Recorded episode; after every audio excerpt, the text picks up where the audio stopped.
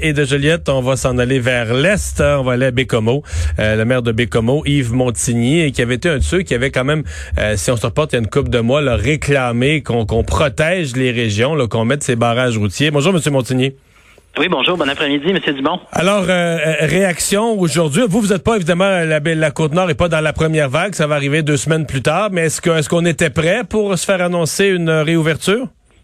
Ben, d'abord, moi, j'ai toujours demandé euh, dans tous les dossiers que je traite avec le gouvernement du Québec, avec le gouvernement Legault, puis M. Legault respecte sa parole là-dessus. J'aurais toujours demandé un échéancier avec des dates.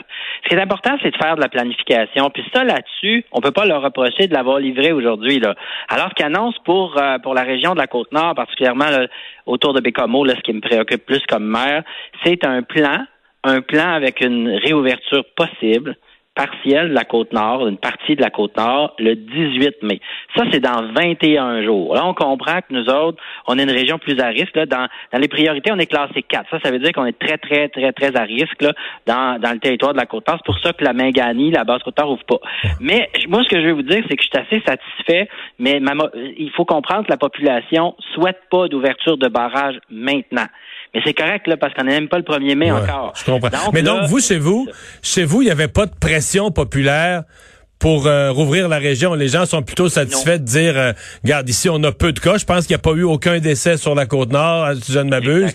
Il y a eu un certain nombre de cas, mais la plupart étaient dans la prison de Port-Cartier. Bon, c'est pas plus drôle, mais c'est quand même circonscrit dans un endroit.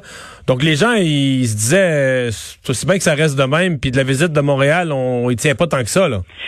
Ben, en fait, on les aime, les Montréalais, on les veut, mais plus tard, rêvez à nous pour l'instant. Prenez le temps de réfléchir, c'est quoi la Côte-Nord. On a des plages exceptionnelles, mais un petit peu plus tard. Donnez-nous au moins quelques semaines, puis vous viendrez visiter. Je pense un, un gars du Bassin-Laurent comprend c'est quoi quand le fleuve devient on la mer. On va attendre que l'eau se réchauffe, là. on va aller se baigner sur la Côte-Nord. c'est en plein ça, puis venir manger du crabe puis des produits de la mer. Mais attendons un peu, là. Tu sais, les barrages, c'est prévu dans une planification, puis c'est un plan. Moi, ce qui me rassure, c'est de savoir que la santé publique de la Côte-Nord pourrait dire en tout moment on retarde, on recommande de, de, de, de modifier les dates prévues dans l'échéancier. Ça, c'est rassurant. je vous le dis, la population de la Côte-Nord, euh, les messages que je reçois depuis ce midi, là, c'est ils souhaitent pas que ça ouvre maintenant. Avec là, je leur mhm. réponds euh, souvent que c'est une planification, c'est un plan, puis c'est le 18 de mai qui est prévu, c'est dans 21 jours. C'est correct de l'annoncer d'avance. On veut pas être surpris. Hmm. Les surprises, là, j'haïs bien ça. Ouais. Le Avez-vous l'impression que cette mesure-là a protégé les régions? Si a ah, dans l'Est du Québec, si peu de cas, euh, au Bas-Saint-Laurent, à Côte-Nord, zéro décès, pensez-vous que ces mesures-là ont eu un effet positif pour euh, euh, limiter la, propagation chez vous? Ah, c'est clair que oui. ici à Bécomo, là, c'est 14 cas Bécomo et la Manicouagan autour de, de, de chez nous. Là. 14 cas seulement, aucun décès aucune personne a contaminé d'aînés dans les résidences CHSLD et résidences privées. Donc, aucun cas chez nos aînés. Nécessairement, ça a eu un impact majeur. On le sait quand ça rentre dans un CHSLD, une résidence d'aînés, c'est une catastrophe. On souhaitait pas ça, on voulait pas ça. On a confiné rapidement les aînés dans les résidences de personnes âgées privées, publiques. Fait que ça l'a aidé beaucoup. Fait que c'est pas la seule mesure, mais c'est une des mesures qui a été mise en place qui a clairement aidé.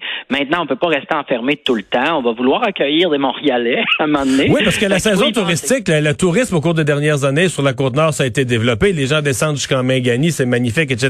Exact. Donc ça, euh, de, de, de, vous, vous mettez pas un X là-dessus pour l'été 2020, là? Non, non, pas du tout. Puis ce qu'on voudrait, là, c'est que les gens comprennent la distance, là, c'est quoi? C'est la distance de deux Dave Morissette, un à côté de l'autre, là. Et, puis c'est la distance aussi entre deux deux personnes, là, qui est l'équivalent à deux Gilles Vigneault les bras ouverts.